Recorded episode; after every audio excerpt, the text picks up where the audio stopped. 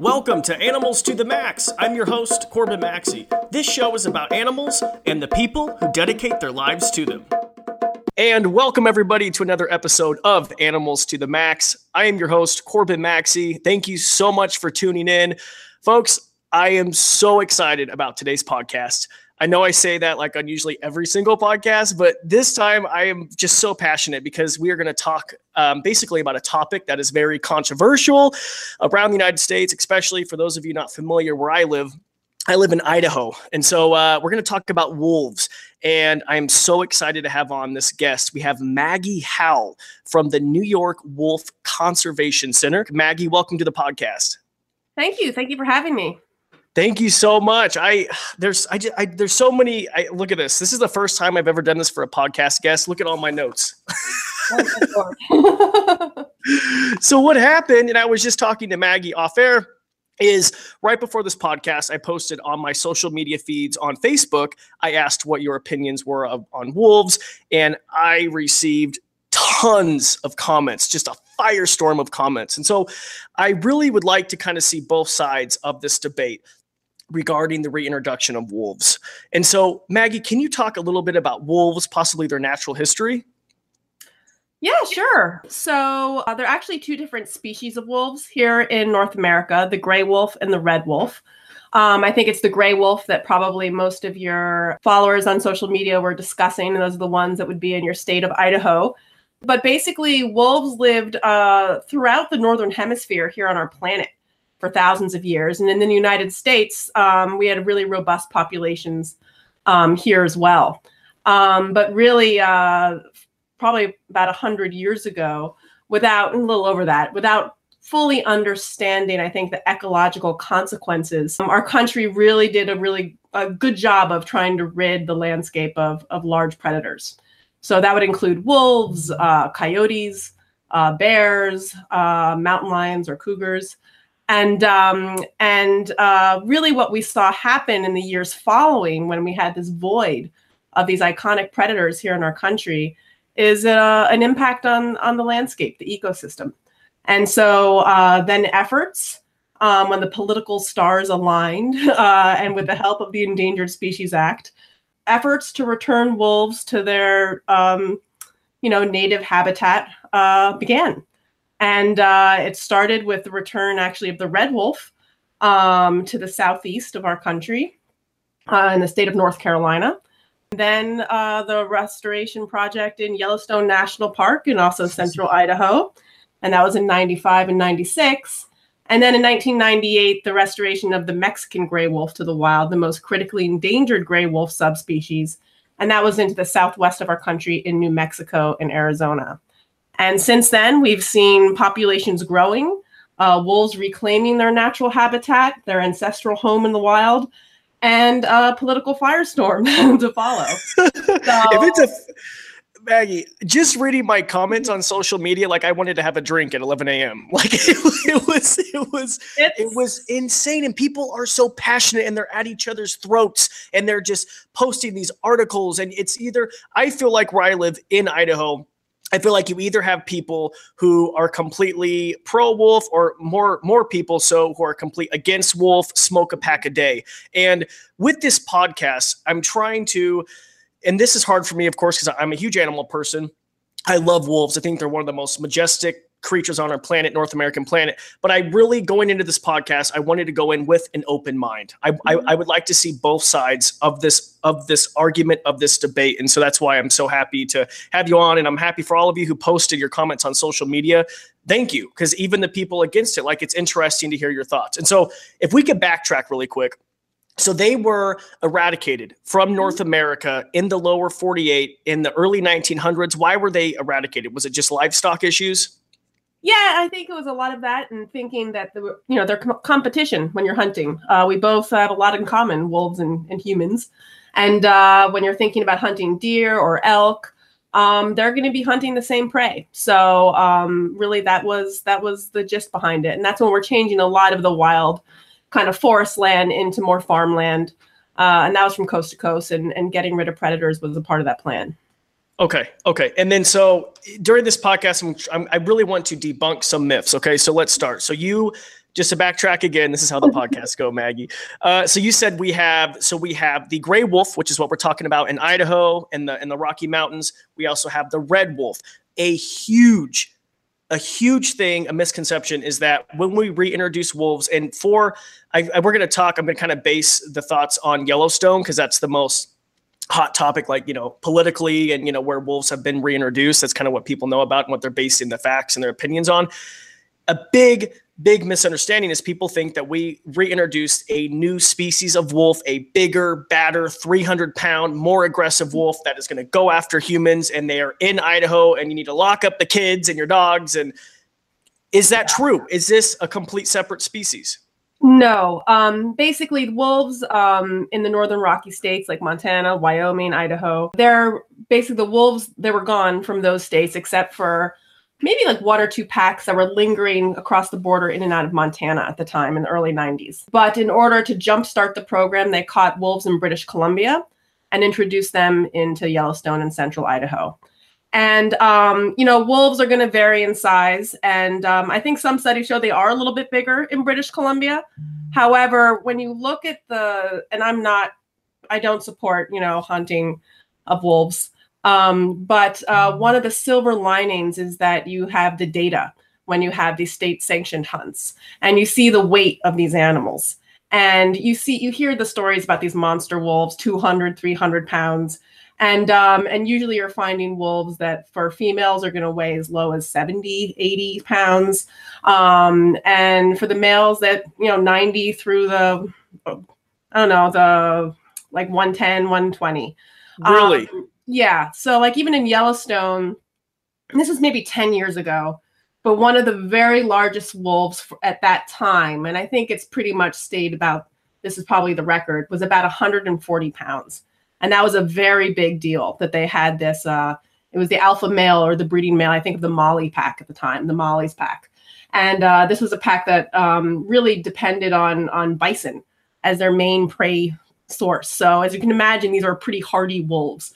Um, but that was a unique case.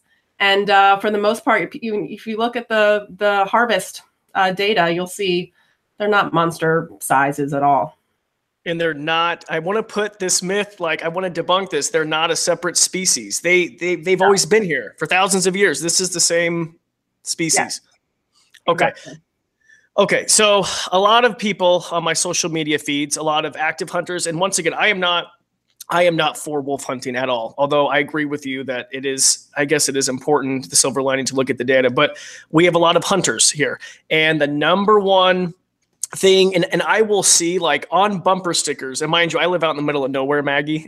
like I live in a very small town, like outside of Boise. So, but you know, there's a lot of hunters and ranchers out here. You'll see one wolf kills like a hundred elk. And this big debate is that they are decimating deer and uh, elk populations. Can you say that? I mean, are they taking out all the deer in elk?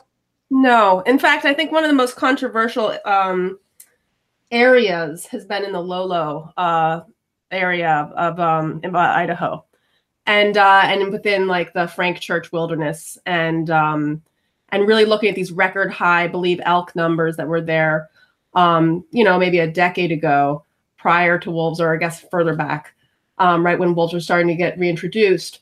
However, from what I my understanding for what I'm reading about it is that this is based on um, something that had nothing to do with wolves at all, but after a wildfire, and uh, and so wolves will bring down prey numbers, but it's not anything. They bring them down to carrying capacity at the very least, because wolves obviously, if they eat all their prey, there's nothing for them to survive on. So there's natural cycles for prey and predators, and this is what's happened over thousands of years. Otherwise, we they would have gotten rid of all the elk thousands of years ago. Why wait now? Mm-hmm. So mm-hmm. obviously there is some competition, and in some areas there's going to be a bigger impact, whether it's a top-down impact from predators like wolves, or maybe it's going to be a bottom-up impact from wildfires and what have you and we're in a changing world, a changing, you know, the weather's changing all the time. There's fires now, predators are back. And I think that hunters have to just learn to compete with wolves, but there's not a devastating change by any means. And uh, really, I feel that in many states, there's been almost um, the plans to control the predator numbers, to manage their numbers so low, almost artificially creates these elk farms just for hunting. And I would think a true sportsman would appreciate um, the chase. Of course, of course. I 100% agree. And can I interrupt really quick? And I want to share some data with you and, yeah. and to our listeners because, and this is from Idaho Fish and Game. And I want to thank uh, the, I guess I won't say his name. I don't want people going after him, but uh, I, I want to thank this gentleman for sending this to me because, uh, you know, Fish and Game, of course, regulates our wildlife, this and that. And this is from a study in 2006 by one of their biologists, okay? And in this study, they looked at deer and elk populations and the impact that wolves had. Okay.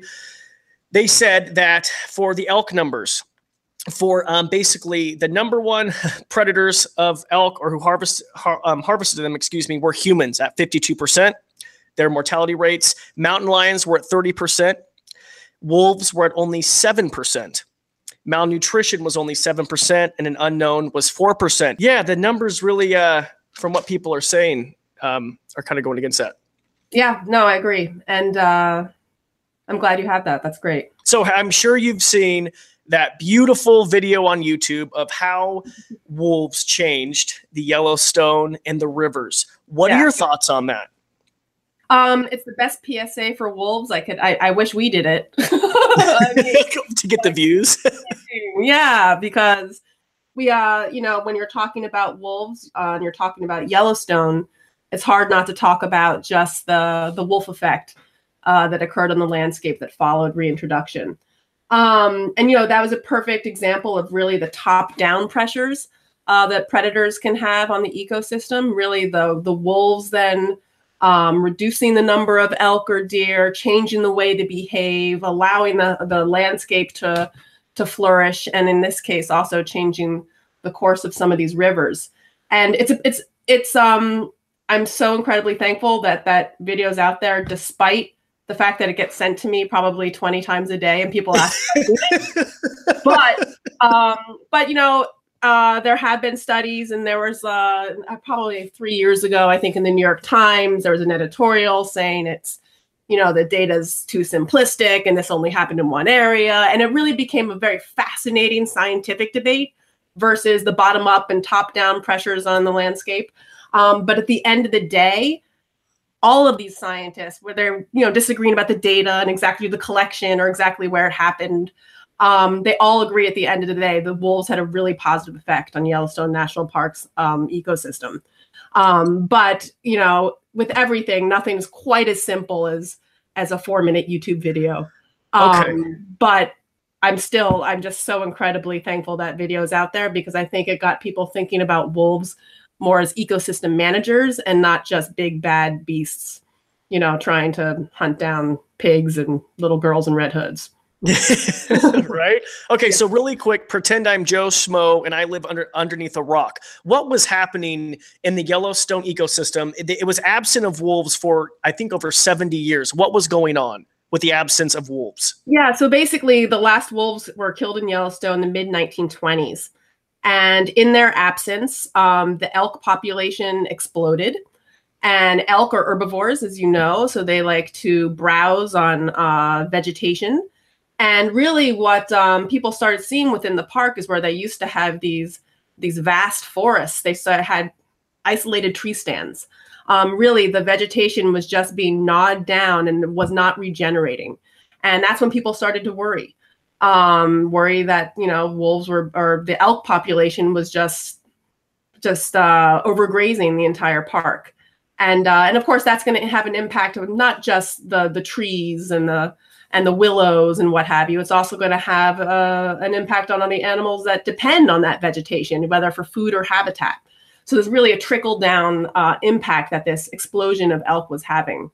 Um, and so uh, it was in 1995 and 96 that they brought wolves back. And uh, what they found was that wolves, first of all, did lower the number of elk. Um, I believe uh, elk pretty much forgot what wolves were. Uh, when wolves first arrived, they didn't realize they were maybe not the friendliest neighbor to the elk. Um, but I don't think it took them long to realize that this was a predator and something that they should be wary of. Um, and what happened is they changed the way the elk behave where the elk prior to wolf reintroduction could be pretty bold, uh, fearless, just be out in the open in the landscape and eat wherever they wanted, whenever they wanted. Um, by bringing predators like wolves to the landscape, it added pressures. Um, these predation um, pressures made the elk move to different areas at different times of year or time of day. And uh, all this movement allowed them to eat a little here, eat a little there, and then move on, which allowed trees and um, plants a chance to grow back. And uh, what followed the regeneration of the landscape, really, this rejuvenation of the landscape, is that um, all the other animals that are impacted and needed those uh, trees and shrubs, whether food or maybe shade um, for nesting, what have you, started to flourish as well. So by bringing wolves back to Yellowstone, it touched not only the elk population, but touched beaver, uh, songbirds, uh, pronghorn. Um, it actually reduced the coyote population a little bit. Um, but really, this even butterflies were impacted by the return of this this keystone species. Frogs. And, yep. so I mean, it was just kind of an amazing thing, and and this was only in one area, and this is some of the debate uh, the scientific debate is really the northern range of Yellowstone. And um, by no means is the wolf a magic bullet that you can just stick in any old landscape and see this flourish, you know, occur. But in Yellowstone, in many areas where wolves are native, um, that is the type of, of, of really trickle down trophic cascade impact or effect um, that wolves uh, initiated. So it was pretty exciting. And, and, you know, I think one of the kind of the, the boldest conservation initiatives um, that our country has done, definitely a controversial one because it is this iconic and, and feared and admired um, predator. But, um, but one I think that we continue to learn from every day. Yes, absolutely. And you you you said it very well. Now I have to look on the opposite side of this argument because mm-hmm. I was sent a lot of articles saying that that you know that video is fake, this and that. And so I think after my research, I'm going to kind of go more towards the the New York Times um, open ed piece. I think you're probably talking about how they said yep. the video was fake. What I took from it is they are saying that that video it's very romanticized now all of a sudden you have wolves and then everything's great. And I think that is their argument that there are a lot of other factors. Another interesting quote, if I can read to you on the opposite side of this, they said, decades without wolves changed Yellowstone too much to undo. Do you agree with that? What ha- what what's their what are the, what's their point with that? So they're so they're basically against reintroduction into Yellowstone. They're saying like, listen, we we we decimated we took wolves out. We took them out of the whole equation that they haven't been around for 70 years. And that decades without wolves it changed yellowstone so much that we really just should not have messed with the system. That's what that's saying. Oh i don't agree with that at all. I think not only um, is was it uh, a positive thing for um, ecologically for the region. Sorry my dog. That's um, awesome. He, he's going for the wolves or she I think um, I think we also have a moral obligation. You know, we messed up and uh, and we killed off some really important uh, uh, players and and you know Mother Nature's puzzle. And everything is connected, and I think that we had a you know a, a moral obligation to give it a try. And wow, it actually did you know some positive some positive uh, stuff, which I think is great. I think so too, and I think what was going on in Yellowstone was completely unnatural with the with the elk population so high. I mean, that is a complete unnatural thing. I mean, there was no no way to keep that population in check. It just it just completely exploded, and it is, and it's bad for the elk themselves. I mean, right now, I'm mm-hmm. sure out west, um, chronic wasting disease is a very hot topic. It's probably one of the more hottest topics after wolves uh, within the sporting community because it's really an epidemic. And for people that aren't aware of what it is, it's almost um, like mad cow syndrome, but for wild ungulates, animals like elk and deer. And um, and that's one of the arguments that even um, managers, uh, wildlife managers in Montana, uh, people that normally have been a little bit more soft spoken when it's anything positive about wolves, um, have been talking about how wolves really they might actually help out uh, in regards to reducing or removing animals that are sick from those wild populations. And that's because wolves are designed to, uh, to, to prey on the old, the weak, the sick. and they themselves do not get sick um, from consuming an animal with chronic wasting disease. So even here in New York and the Northeast, uh, we're seeing chronic wasting disease. Uh, it's a huge problem in the uh, upper Midwest and uh, other wolf country, you know, states like uh, Minnesota, Wisconsin, um, and it's definitely been a hot, hot topic. Okay, and that, and I'm happy you brought that. Another hot topic regarding feedback and wolves was the the prey that they choose. We had some people say, listen, they go after the sick and the weak, and then you also had some people say, no, they go after the strongest, more fit individuals. Some people even, I remember, I read one comment say, oh, I ran, you know, across this eight point bull that had been eaten by a wolf, and this and that. So, what do you say to people regarding that? Oh, wolves are going to take what they can get. So, um, by no means would a wolf be like, oh, look at that handsome, healthy fellow. I'm certainly would. That's not the thing I would ever want to eat. Um, but really, it's survival. It's not a trophy that you're going to hang on your wall. So they don't care how many how many points uh, are on those antlers. They just want to eat. And um, and in most cases, the easiest ones to eat are going to be the ones that are um, you know compromised in some way. And often um, from Yellowstone, what a lot of the biologists there found is that they'll be looking at elk or deer or what have you. They look perfectly normal from, from our human perspective. And then once the wolves eat it, they uh, they really do uh, an analysis of the leftover. They get into those bones and look at the marrow, and they can look sometimes find deficiencies that with our eyes uh, we really can't see, but wolves can pick those things up, and it's because they are built to survive in the wild. They have that excellent sense of smell. And they can smell things that we can't smell. And uh, I just find that absolutely fascinating. And also now with our dogs too, when you hear of them, you know, detecting cancer or or all the things that they i mean it's crazy what dogs are up to. I'm just a huge fan of dogs but um but yeah and it's it's because they came from wolves. And that's one of the reasons why you know wolves can be really really uh, impactful on the landscape when it comes to disease. And that is one they're so intelligent and they're they're just i mean they like there are dogs. That's why i cannot wrap my head around i never will be able to wrap my head around why someone would want to go and shoot a wolf. I could not imagine going next door and killing my neighbor's german shepherd. I don't know they're just so intelligent. And so i actually read this really interesting book called beyond words you said by what is it carlo safina? Carl safina yeah. He's a Carl new yorker yeah, a New Yorker. And Maggie, what really shocked me is I really did not understand the wolf so you know their their social structure. Can you talk a little like a little bit about that? Because what i learned shocked me. Yeah sure. So wolves um you know it's probably back in the 70s um, one of the most famous wolf biologists uh, kind of one of the the early ones named uh, dr um, david Mech he uh, he kind of came up and started talking about the alpha male and the alpha female and um, and I think from that there's been a lot of interesting articles too. You know, in our world, what alpha male or alpha female means is a lot different than what it means in the wolf world.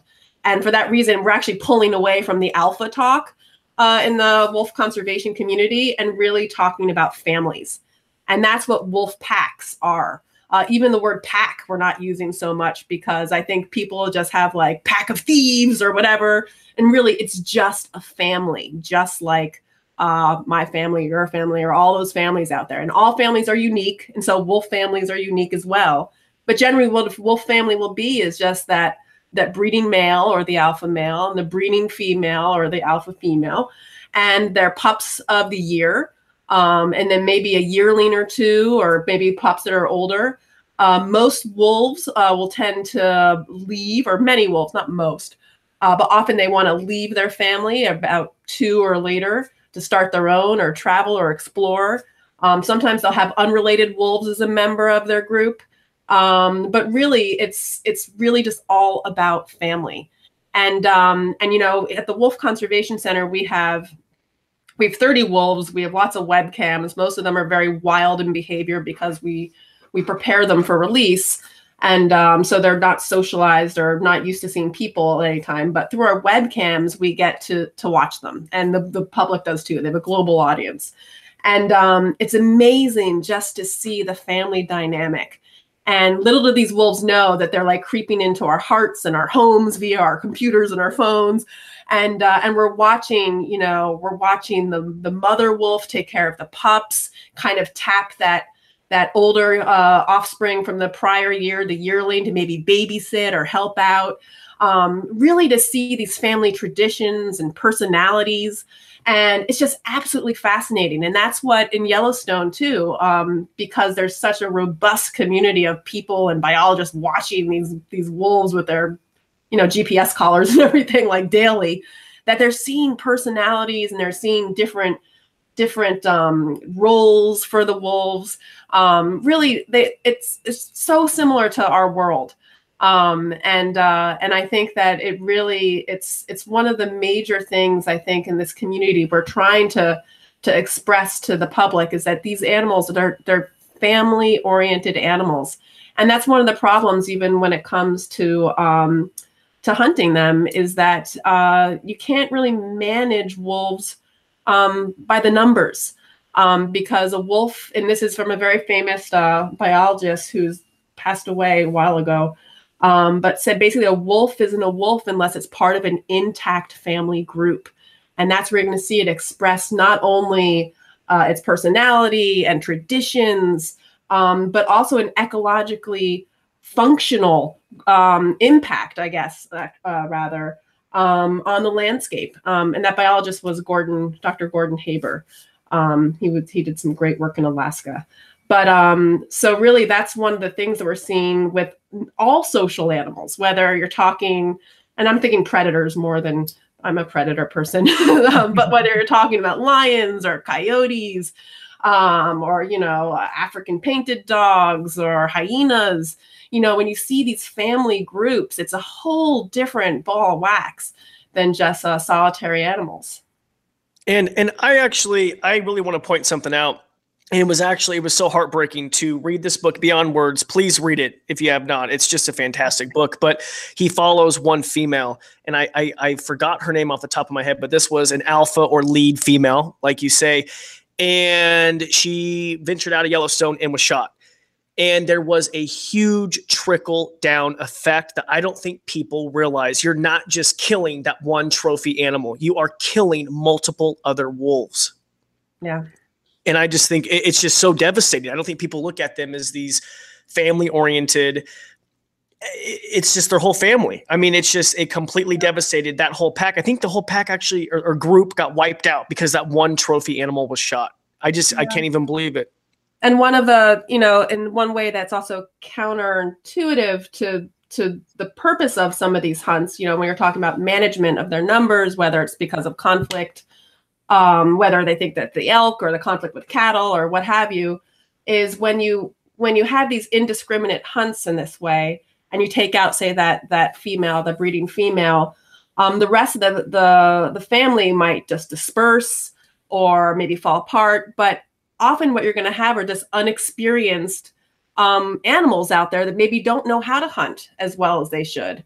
So when you're taking out, um, let's say you you kill a bunch of wolves and and say the older wolves are removed and you have a bunch of yearlings on the landscape those are the wolves that might be more likely to to go for a cow or a sheep because that animal certainly be a lot easier to catch than a healthy wild you know ungulate so um and this is the same thing we see here in the northeast uh, we don't have wolves um, but we do have coyotes and they're probably just as controversial, um, but they have less fans probably than Wolves. So, uh, but we see the same kind of problems where they have, you know, we hunt coyotes in every state, and then we wonder why coyote population is exploding more than ever. And uh, and a lot of that's that same thing. We're disrupting these family groups, and then you create more individuals that are going to find more mates and create more coyotes. So uh, it's definitely an issue. And Dan Flores, I don't know if you've heard of him. He's the yeah. author of American Serengeti. Coyotes, just side side note on coyotes, are so fascinating. They are the only animal, one of the only animals that has survived human persecution. So people don't realize this. This was a study done where when you hear coyotes howling at night or calling at night, communicating, they're doing a population census of how many individuals there are and they're able this is what's the most insane fact if you if you're going out killing coyotes the coyotes can actually what can't they control how many pups in their litter depending on the number of coyotes in the area? So it actually if you're killing coyotes what the research has shown you're literally not helping at all. You're just increasing the number of coyotes. They produce more pups if uh if yeah. No they're they're i find them the, the, most fascinating. I'm a wolf person but i'm yeah. a huge coyote fan because mm-hmm. i just find it like you said not only they survive human persecution but they're flourishing um, and it's they're just sticking their noses, you know, up in the air in our face, which we deserve, um, because I think it's time to learn.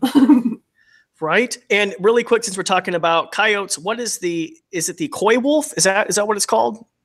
Yeah, that's a nickname. Um, it's actually become problematic right now for us that name only because uh, there's been a flurry of news stories on our local news and in the papers and what have you of these mutant beasts running around like New York.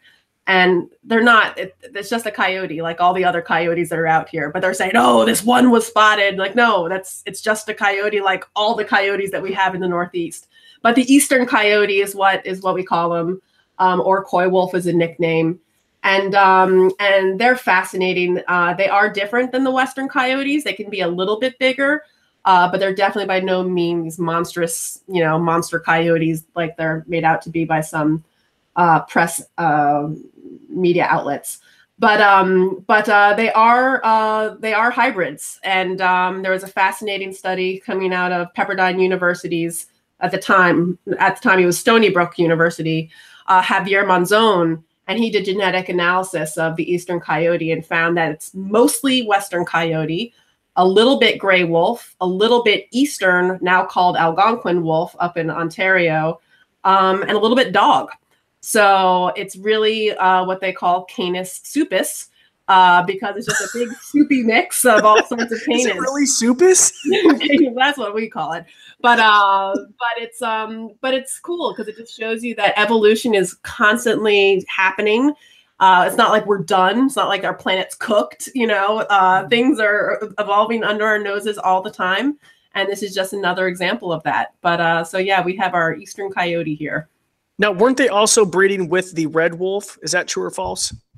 The red wolf, um, right now, their number. Well, the red wolf is it's pretty devastating what's going on with red wolves. But red wolves um, are uh, a pure wolf subspecies. They probably share ancestry. Well, it depends which if you follow scientists out of LA, they say one thing, scientists out of Ontario, they say another. It's an ongoing debate.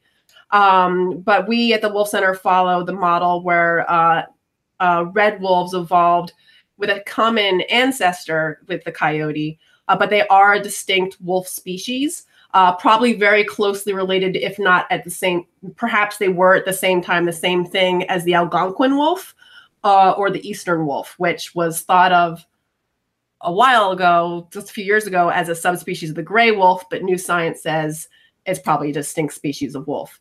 But okay. really, they're complicated because they can all breed, produce viable young with one another, and coyotes and dogs.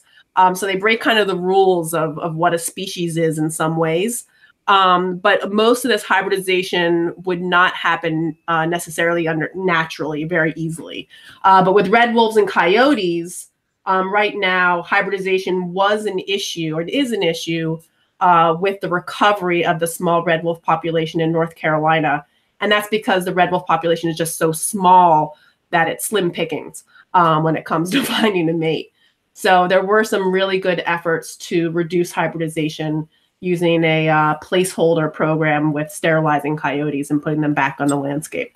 Um, but right now, that's not happening. Okay. Okay. So let's go back. We're gonna go back into into a uh, another topic. It was big news here uh, a few weeks ago in Boise. There uh, was the first wolf pack ever spotted in the Boise foothills near kind of a subdivision um, outside of our city.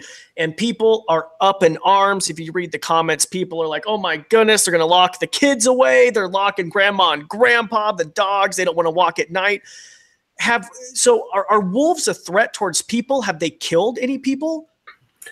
Um, yeah, wolves have killed people. Um, not very many. Um, I think there are two cases in modern history of wolves having attacked and killed someone. Two. Two. One was in Alaska, uh, and both happened in the past 10 years or close. Um, one was in Alaska. Uh, it was a wolf um, that killed, uh, I believe she was jogging, uh, a woman and uh, the other one was in uh, Saskatchewan. Um, and again, someone was alone and was killed by wolves. Or that one is debated. Uh, some people say it was bad forensics and it was likely a bear. But just for the sake, I'll, I'll just say it's wolves for this. Um, I wasn't, you know, there, but uh, both tragic, obviously. Um, both cases, the wolves were. Um, uh, had lost their fear of people. And uh, one was uh, the one in Canada, it was around a garbage dump. And so the wolves would often, uh, they would frequent the garbage dump and feed there. Um, so they became uh, really more just, they lost that natural fear of, of humans and all things related to us. And I'm not sure what the case was in Alaska, but I believe, if I remember correctly, there were reports that these wolves had been seen too close uh, for some time, and um, and that's what happened. And although, I mean, it's never you can never justify. You know, it's terrible if anyone's hurt or died, you know, killed for any reason. Um, but really, if you're looking at the big picture of the statistics of how people die um, two in the past 10 years, and both in places where they had very robust populations of wolves for forever. Um, it's it's really not not alarming um, when you're looking at the statistics, this this uh, the, the data, you know, with a, the grand scale. And mm-hmm. I mean, dogs. Um, and again, I love dogs. I want to throw them under the bus, but they kill people every year um, and a good number of people. I don't have that number off the top of my head. Um, you know, step ladders kill people every year. Lawnmowers kill people every year. Cows that from ranchers kick Cows you know kill people every. And, you know, deer. Whether you're talking about uh, collision on our roadways. Um, so I mean, really, and it's terrible. I hate to even put you know talk about this because you know people died, but it's really you can't base wildlife management um, on a sample size, you know, unless you're looking at the big picture. And unfortunately, I think that's what happens. And I'm always frightened that's going to happen. But yeah, wolves, just like any other animal, um, we just have to alter our behavior and make sure that we are we are living responsibly um, if if we want to stay safe. So that means you know whether it's um, you know feeding animals. Um, definitely, I, I mean I know people, especially if they want to get that perfect picture of the fox or the wolf or what have you, um, but baiting animals in any way for those sort of things, it's really irresponsible. And that's actually one of the fears I think in Yellowstone too, is that you have these animals that are such an attraction. Um, they're definitely used to seeing people, um, but that's why the photographers and the wolf watchers they just have to be respectful and know not to go too close to the bison either or anything because that's really dangerous and and have a respect for nature from a distance. Um, and that way, not only are they going to stay safe, but they're also going to be making sure that the wolves and the bison and everything else stays safe as well.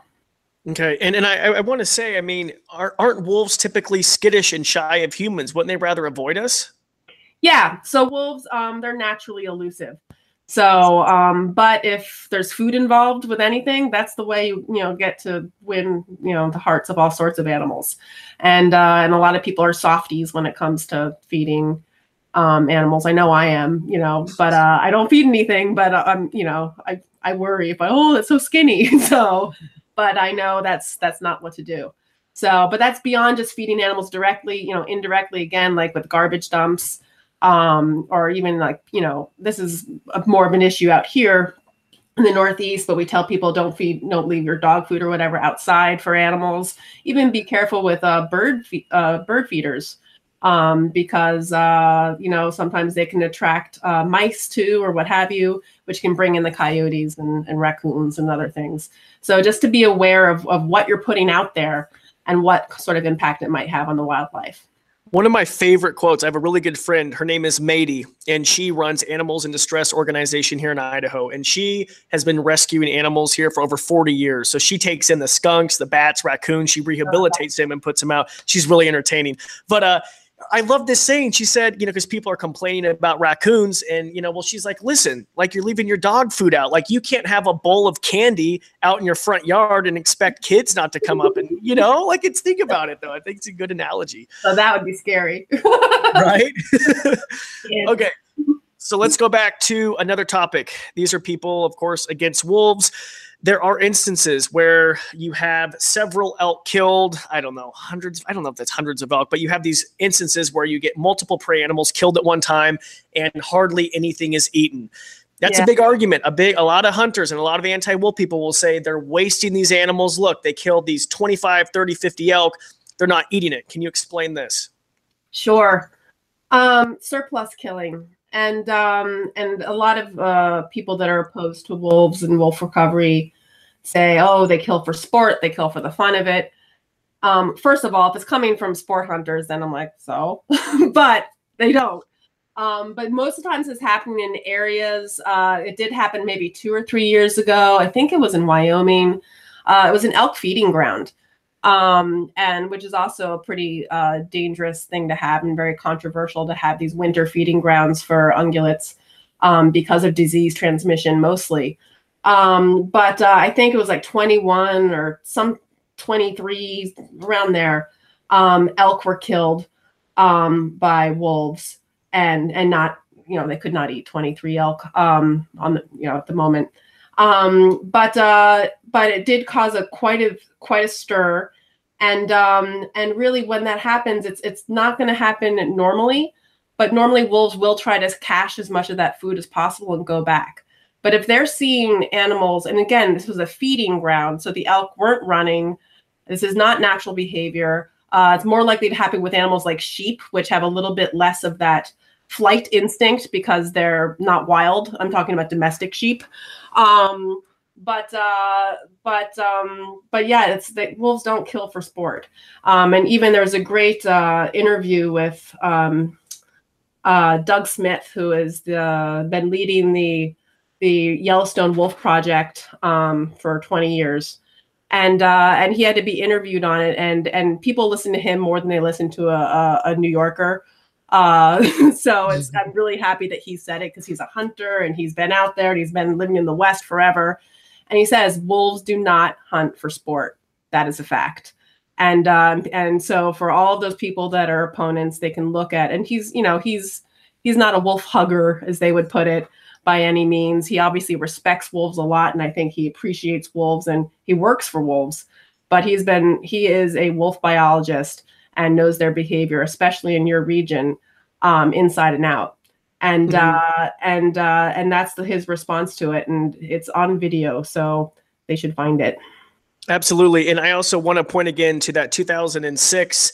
And I know some people are going to say, well, that was 2006, you know, but still coming from Idaho Fish and Game, maybe there's something recent, but they said out of all of the surplus killings or the cache killings they found, they said that wolves returned and actually consumed, uh, I think 80 or something percent more of that carcass and in turn it also benefited other animals in the ecosystem from you know ravens to bald eagles golden eagles to wolverines it, you know it was really really beneficial yeah and it's again they're opportunists if they're going to find an area and there's opportunity to do that uh, that's not natural you normally if you have a bunch of elk they're going to run you know okay so, okay. Uh, but if they're going to be able to do that, they're going to see that's going to be able to feed them. Especially, I think, always happen during the winter.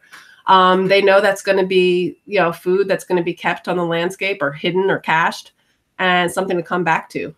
So it's almost like if I was like, if it was the wintertime or hard times and I saw a valley full of cheeseburgers and I knew that this was like the only time, I think I would try to grab as many as I could.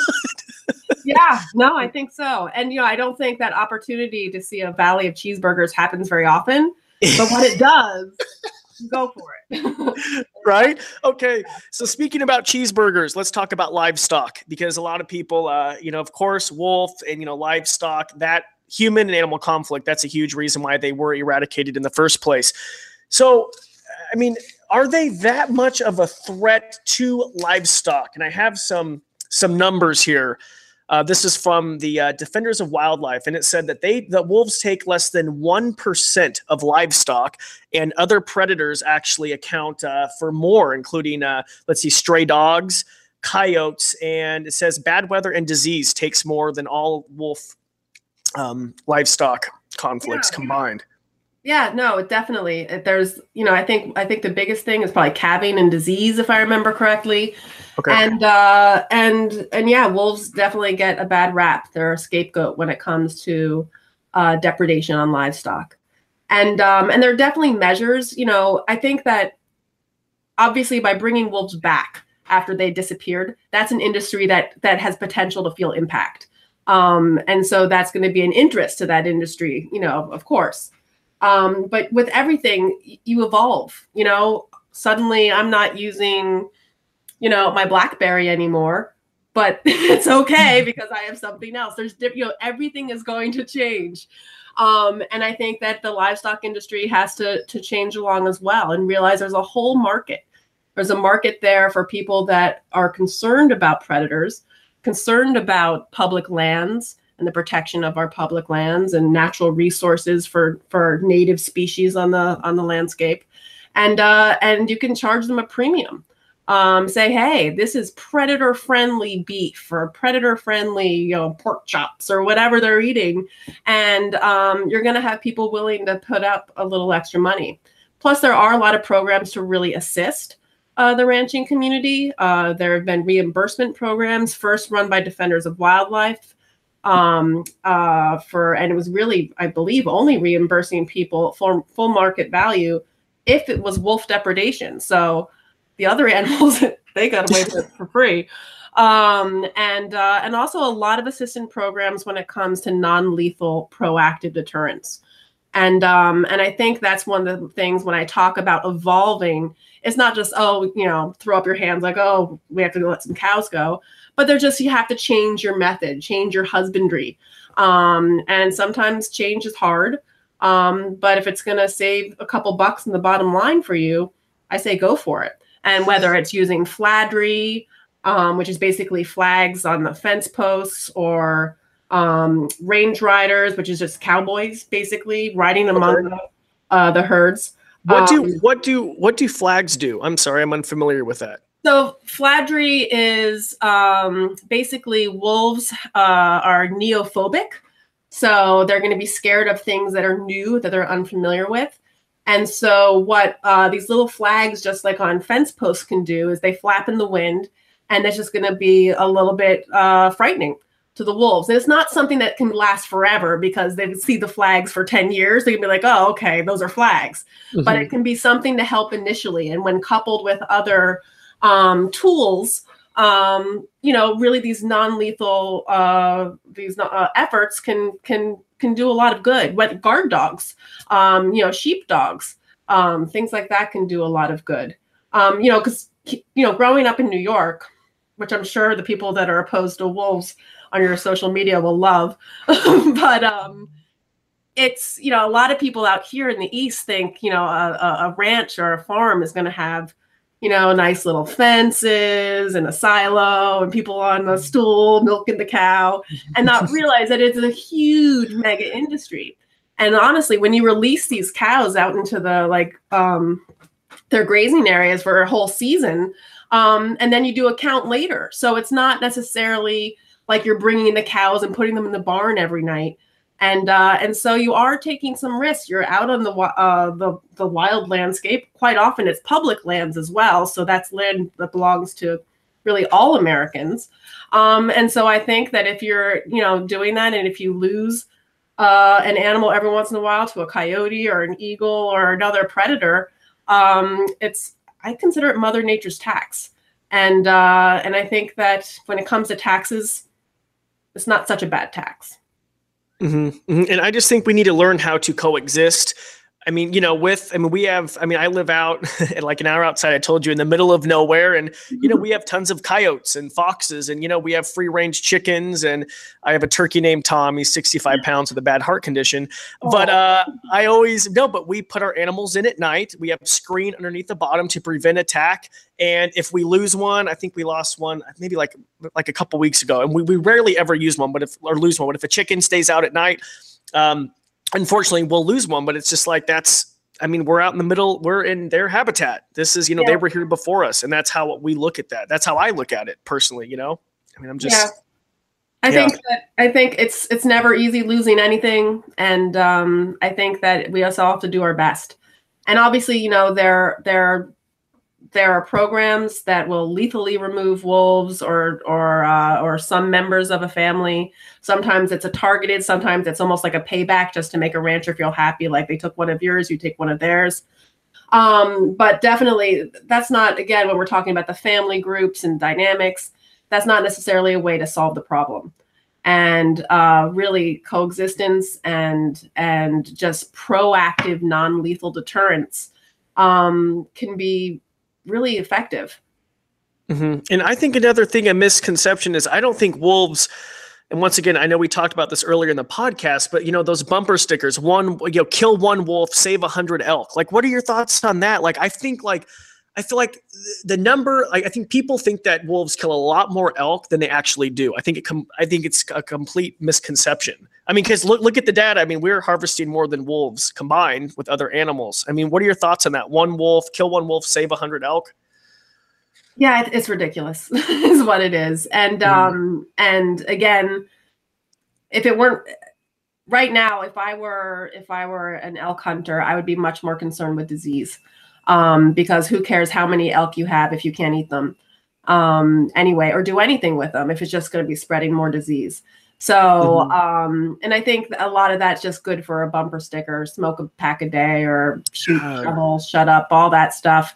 Really fun on a on a bumper sticker for people. There's, but it's really nothing scientifically ground to that. There's one at our local bar that says "Wolf." That's what's for dinner because there's nothing else left. oh.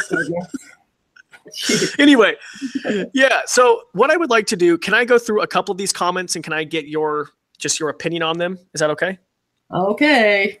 Here we go. Here we go. Lightning round. Okay. We have a comment. They kill the only good meat we can eat. Uh, there's nothing like elk and deer meat. The beef, chicken, and pork we are eating is now beep and pumped with stuff you would never believe. Um, well, I, I'm not going to comment on what what we're eating, what yes. chemicals or what have you. But uh, yeah, wolves they eat wild ungulates uh, and they'll catch what they can. Normally, that's going to be the young, the old, the sick. Uh, but if they're lucky enough to get the healthiest one in the herd, good for them. This is actually what I like the uh, response to that comment. There's enough elk and deer for everyone. If you really believe they kill whole elk herds and leave hunters with nothing, then you need to do some research and leave your feelings out of it. Yeah. There you go, Tennille. But you know, um, listen, Dustin, the person who commented, I'm, I'm really happy for that feedback because I really do want to see these sides. Okay, we have another comment. A lot of times, wolves will just eat the guts out of the elk and deer and leave the rest to rot. Um, yeah, we talked about that. Surplus killing does not happen very often. Uh, but when it does, as you even mentioned, uh, most uh, studies show that they have returned to it. And again, most of the time, it's going to be happening at these elk feeding grounds where you have a bunch of elk. Um, they're not really exhibiting natural behavior; they're standing around. Okay. Okay.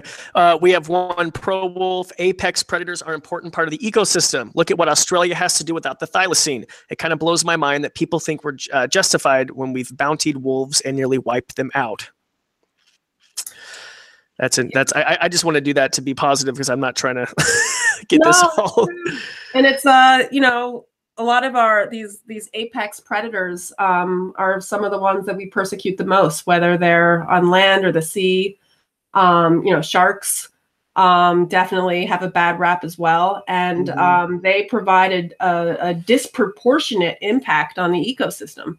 Uh, and that's because there are not very many of them, but they will have an impact on many other animals below them uh, within that food web. Interesting. Interesting. Okay, here. Wolves are most likely to stay here. They need to be managed just like other wildlife species. This includes hunting and trapping to keep populations in check. All wildlife is majestic. Wolves are no more special than other wildlife. Wildlife management should be protect or excuse me, practice and based on science, not emotion. Yeah, I think uh, management, though, uh, as I mentioned earlier, when it comes to social animals like wolves, you can't manage them by the numbers.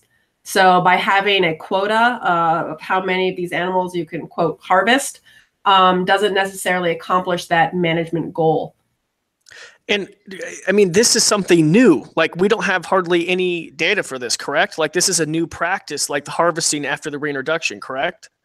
Yeah. So wolves um, here in the lower 48 uh, wasn't until 2011 that wolves in um, Montana and Idaho lost their federal protections under the Endangered Species Act. And unfortunately, that wasn't done through the scientific process mandated by the Endangered Species Act. It was done through a legislative um, rider uh, and a must pass budget bill. So um, it was really a political negotiation that uh, stripped the animals of their protection. And then these hunts ensued that same or the following year because it happened in December. So uh, Wyoming followed the next year after uh, Montana and Idaho. What year? Uh, 2011. 2011. Okay. Yeah. Okay. And you know, since then, in certain regions, whether it's the uh, the Great Lake states of Minnesota, Wisconsin, and Michigan, or uh, Wyoming, it's been a bit of a, a I guess a, a, a yo-yo in terms of the courts, uh, whether they're protected or not. Right now, wolves in the Great Lake states uh, are still protected uh, by court order. Um, in Wyoming, uh, they were protected after they lost protection, and then they lost it just earlier this year. So they do have their hunts um, happening this year. Hmm. Okay.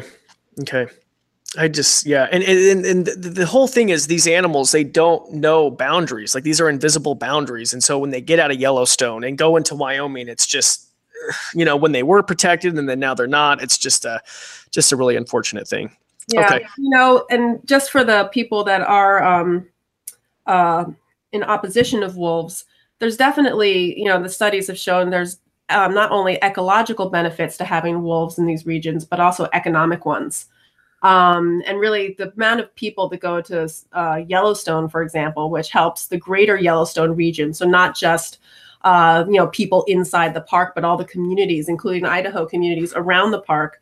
Um, there's been a great economic boost um, to these uh, these communities because of wolves. So when it comes to Yellowstone, you know, I go to Yellowstone all the time. Uh, the Wolf Center, we actually lead trips out to Yellowstone. We're doing uh, two this year, and just through people wanting to see wolves alone, uh, a study at the University of Montana showed that uh, it brings a $35 million to that community. 35 wolves alone. Yeah. So, um, and that was a that was a couple of years ago. Um, and I know that it's gotten uh, pretty busy in Yellowstone, especially the summer. We we you know, um, and you just have people out there. They're pretty much out there every day with their scopes up, their cameras going, uh, in hopes of seeing wolves. So, um, you know, I think that, you know, let's just say um, you have a 100 wolves living in Yellowstone. I'm not a mathematician, but if you take 35 million and you divide it by 100, 350,000. So that's 300 and I don't think you should put a monetary figure on on an, any living thing, but let's just do this for argument's sake. So that means each wolf in Yellowstone would be worth um wow, $350,000. And yet in Montana, I think if you're a resident there, I think it's 20 something dollars uh, for a wolf tag. So I think, you know, you got to figure out like, you know, don't kill the golden goose. Uh, a biologist actually said that once about wolves and, and this situation is that, you know, there's definitely value in to maybe embrace some of that. Maybe don't kill, you know, don't, don't to do a, do a hunting outing uh, to kill wolves, but maybe bring scopes and a camera, um, you might you might find that business will improve. So mm-hmm. um, really, the the value of ecotourism is huge, and I do uh, I do encourage people that go out there to you know visit to see wolves or bears or whatever just to let the the restaurants know let the chamber of commerce know your hotel um, why you're there. Um, because if they don't know they're not going to have that understanding. So definitely let people know why you're there and also be aware of what what you're supporting when you're there. Uh, you might not want to go to the anti-wolf hotel um, if, if you're there to see wolves and uh, it's the power of the the dollar um, but I think it's a, a, a tool that everyone has some respect for. I just can't help but think of Africa. You know, just to think about how, you know, they used to have, and they still do have these hunting safaris, but now the local communities have seen that, oh my goodness, photographic safaris, they bring in like over a billion dollars, probably even more just for photographic safaris. And there's a ecotourism. There's a lot of money because once you wipe the animals out, you know, once there are no more lions or once there are no more wolves, I mean, not to diss on the coyotes, but I can imagine someone traveling across the world to go and see a coyote in Yellowstone. Like, I really couldn't imagine Yellowstone or the Northwest without wolves. Yeah, or bears. So it's it's definitely the you know shoot with your camera. It's a it's a great way to hunt.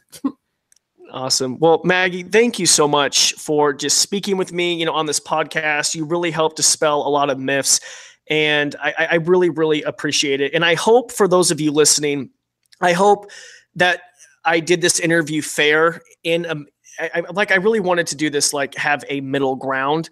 Maggie, what would you say to someone who's still opposed to wolves? What are your last thoughts? Um just talk to your dog. have a conversation with your dog about it. And maybe your dog could could look into your eyes and maybe you could see its wild ancestors. Um, just wolves are they're a, a natural piece of of our fabric and just try to respect everything in nature. Awesome. Thank you. Thank you so much, Maggie. And for more information, you could follow the New York Wolf Conservation on Facebook, Instagram, Twitter. You guys have a huge following. Yeah, social media wolves. You know, our wolves are the best spokespeople, and uh, and people love them. And um, we've been we've been blessed by social media. That's for sure. Absolutely. And also, if you are in upstate New York, to visit the Wolf Conservation Center, which I need to go sometime, Maggie. Yeah, definitely. Next time you're in our neck of the woods, give me a holler. Awesome. Okay. Thank you so much. All right. Thanks, Corbin. Thanks for listening to the Animals to the Max podcast. Please make sure to hit subscribe and leave a rating. It really helps me out. I also encourage you to check out CorbinMaxey.com. You can contact me there personally, even suggest a podcast guest, or if you just want to learn more about animals.